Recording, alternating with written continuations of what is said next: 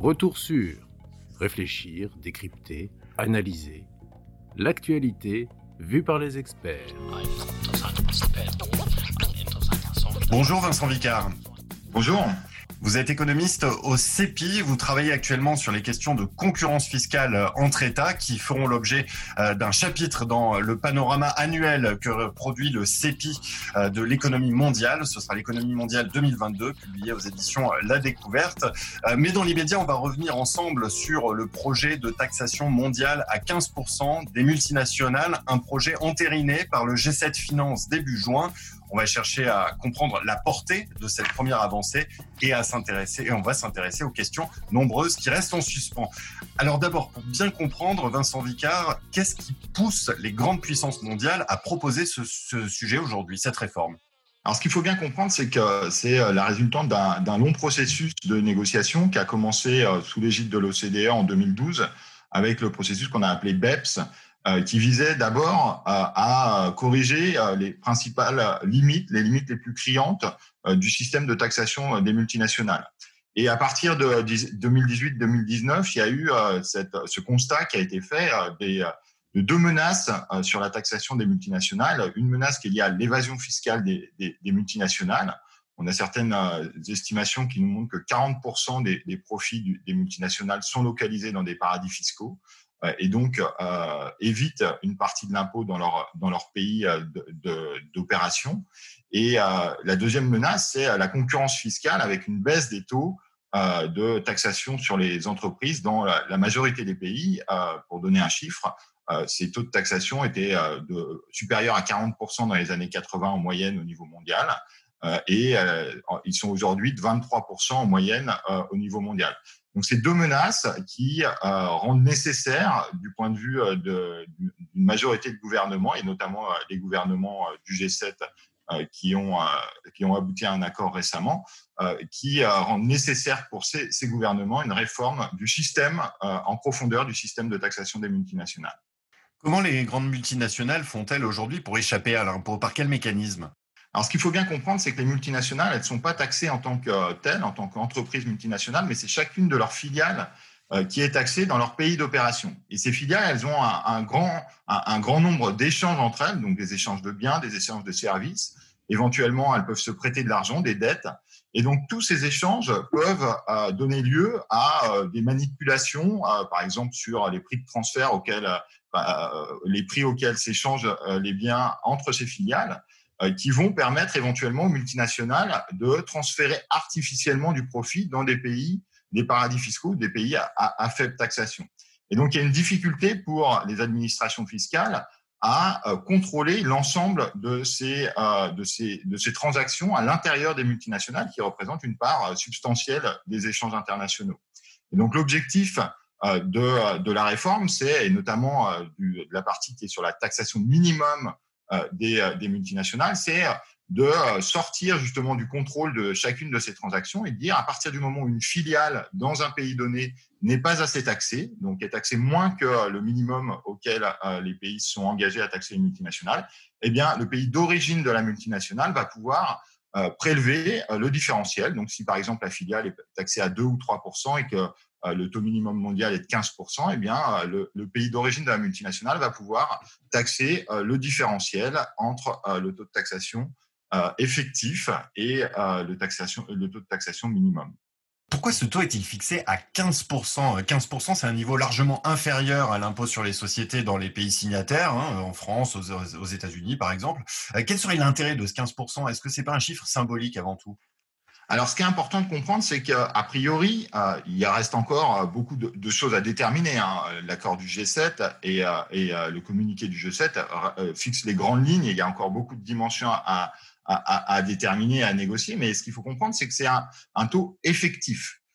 Aujourd'hui, les, taux dont on parle de taxation de l'impôt sur les sociétés dans la majorité des pays, c'est des taux faciaux, légaux, et euh, on sait que euh, euh, la, plupart des entreprises, et notamment les, entreprises multinationales, payent des taux, des, impôts effectifs inférieurs à ces taux légaux. Pour donner un exemple, par exemple, pour la France, En 2015, le taux de taxation était de 33,33%, alors que les multinationales payaient un taux effectif inférieur à 20%. Donc effectivement, 15%, ça reste inférieur à ces taux effectifs de taxation des multinationales.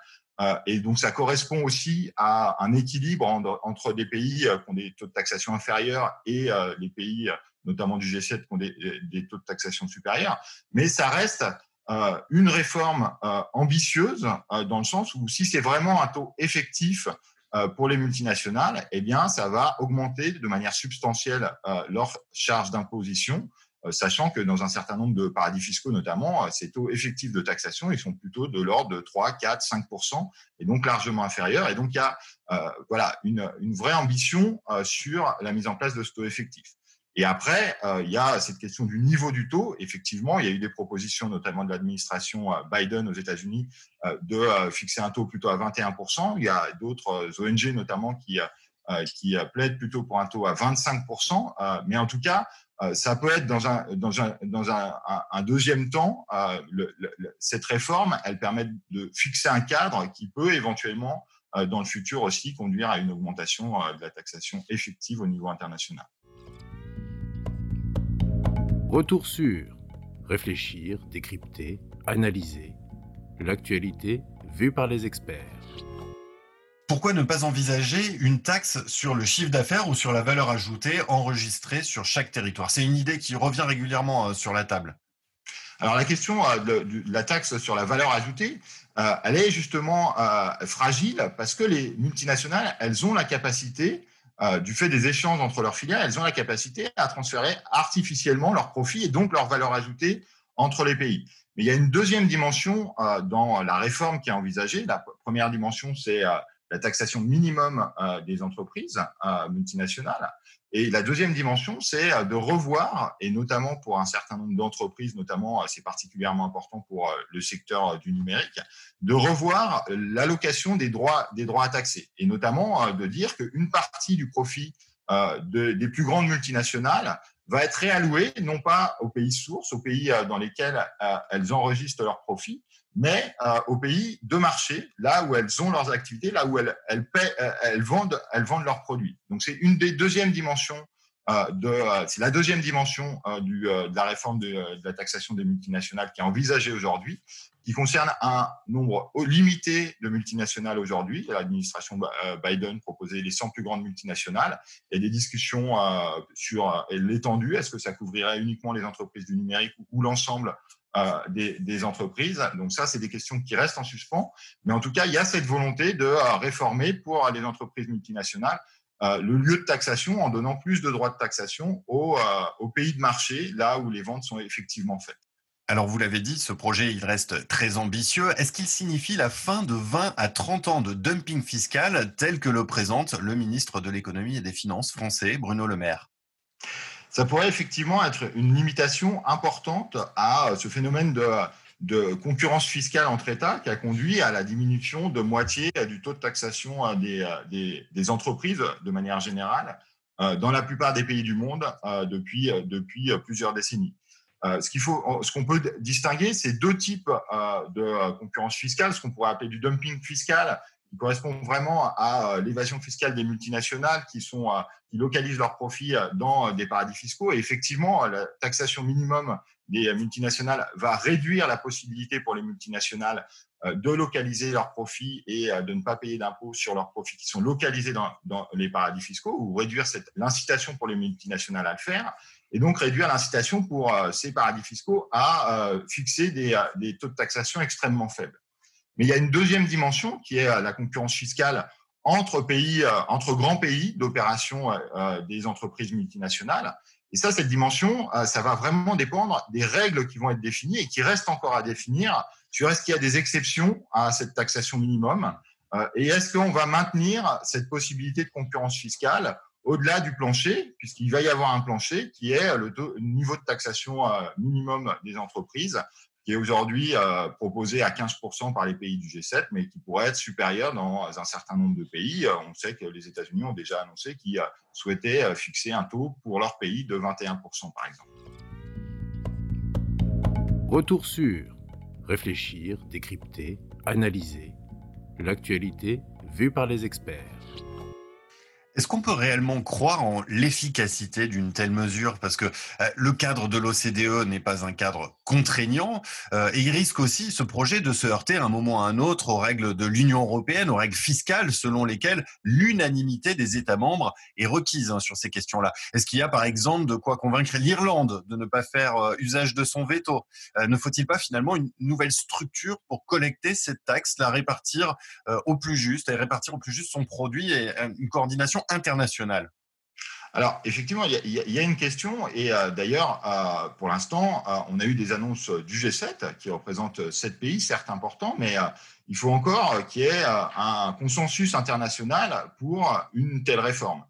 il va y avoir maintenant le G20 en juillet qui va se prononcer sur cette réforme, et puis ensuite, il va y avoir l'ensemble des pays, et notamment, il y a des, des négociations qui ont lieu sous l'égide euh, de euh, l'OCDE, dans ce qu'on appelle le cadre inclusif, euh, qui rassemble 139 pays ou juridictions aujourd'hui. Et donc, il y a une nécessité d'obtenir un consensus international. De telles réformes comme l'imposition minimum, elles pourraient être mises en place de manière unilatérale. Et d'ailleurs, les États-Unis ont ce type de, mesures en place aujourd'hui.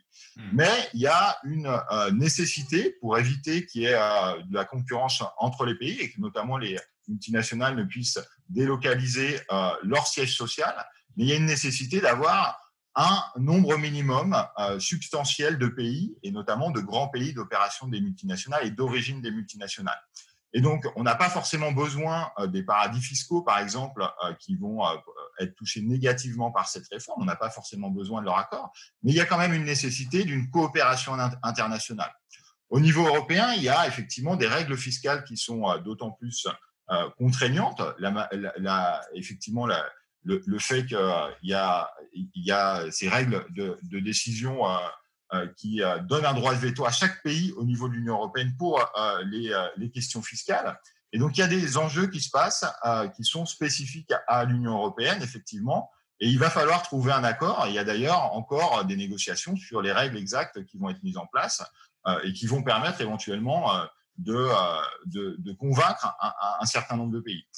Dans l'Union européenne, qui est une zone très intégrée, euh, il y a des, euh, projets qui sont de, des projets de la Commission européenne qui sont relativement anciens, qui datent de, plus de dix ans, sur une réforme de la taxation des multinationales à l'intérieur de l'Union européenne et qui aurait un cadre éventuellement plus contraignant et qui aurait un cadre plus avec des institutions plus déterminées pour une zone délimitée.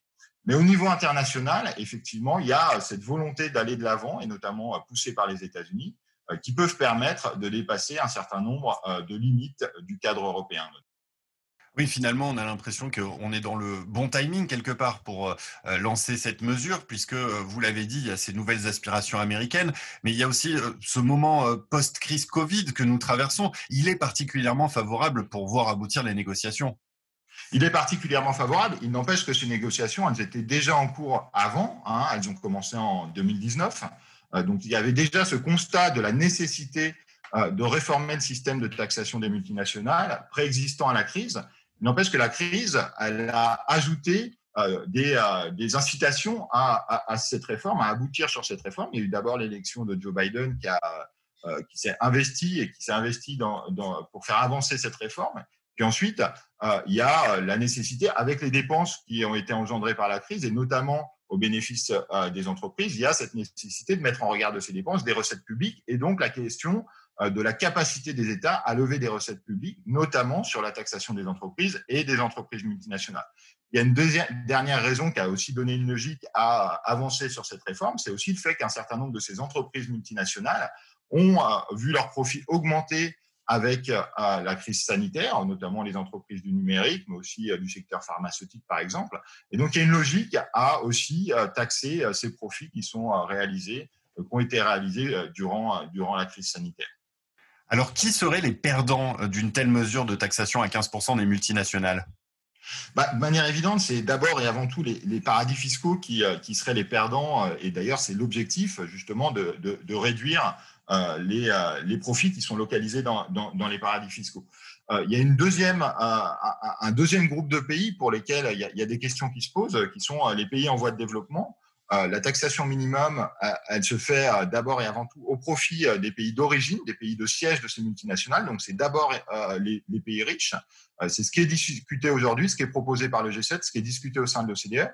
Mais il y a aussi des modes d'allocation des droits taxés alternatifs qui pourraient être envisagés. Il y a d'ailleurs des propositions dans ce sens d'ONG ou de groupements, notamment de pays africains, pour allouer ces droits taxés, non pas forcément aux pays de siège, mais aussi de manière plus large aux pays d'opération des multinationales et notamment les pays en voie de développement pour lesquels la taxation des entreprises euh, représente une part plus importante de leurs recettes fiscales que dans les pays riches. Et donc, c'est une question qui est aussi très importante, euh, même si elle est moins évoquée dans euh, les débats sur la réforme de la taxation des multinationales aujourd'hui. Dernière question, est-ce qu'il peut y avoir de réelles conséquences macroéconomiques avec une telle mesure de taxation à 15% des multinationales? Est-ce que ça peut amoindrir leur puissance? Est-ce qu'il peut y avoir un effet sur la démographie d'entreprise au niveau mondial? Alors ça, ça va dépendre vraiment euh, de, la, question euh, des, règles exactement qui, euh, qui, vont, être mises en place. on a une proposition de taux à 15%. Maintenant, si c'est un taux effectif, effectivement, ça pourra générer des recettes relativement importantes, des dizaines, voire quelques, un petit peu plus de 100 milliards d'euros selon les estimations. Donc oui, ça peut avoir un impact important sur les entreprises. Il n'empêche que c'est d'abord et avant tout la question de la localisation des profits qui est en jeu, avant euh, que ce soit euh, la question euh, de leur modèle de, production ou la, question de leurs investissements qui, qui, qui soient en jeu. Et puis, d'une certaine manière, ce qu'on peut se dire, c'est que si les firmes multinationales, elles ont un avantage qui est lié uniquement à leur capacité à éviter l'impôt, eh bien, c'est plutôt une bonne chose qu'elles se retrouvent sur un pied d'égalité avec des PME qui sont, elles, obligées de payer euh, des niveaux d'imposition plus, euh, plus élevés. Mais au niveau macroéconomique, on s'attend d'abord et avant tout à un impact sur les recettes fiscales et sur euh, le taux effectif d'imposition plutôt qu'au niveau macroéconomique sur la démographie des entreprises ou sur l'investissement au niveau global. Eh bien, merci beaucoup euh, Vincent Vicard pour ce euh, bilan d'étape, on va dire, sur cette euh, réforme. On a bien compris qu'il y avait encore beaucoup de choses en cours et beaucoup de, questions à trancher, ce qui fait que bien évidemment, on suivra avec attention ce sujet et ses développements dans les prochaines semaines et les prochains mois sur The Conversation. Merci encore pour ces explications, Vincent Vicard. Retrouvez tous nos podcasts sur theconversation.fr. N'hésitez pas à les commenter et à les partager. Merci de votre écoute.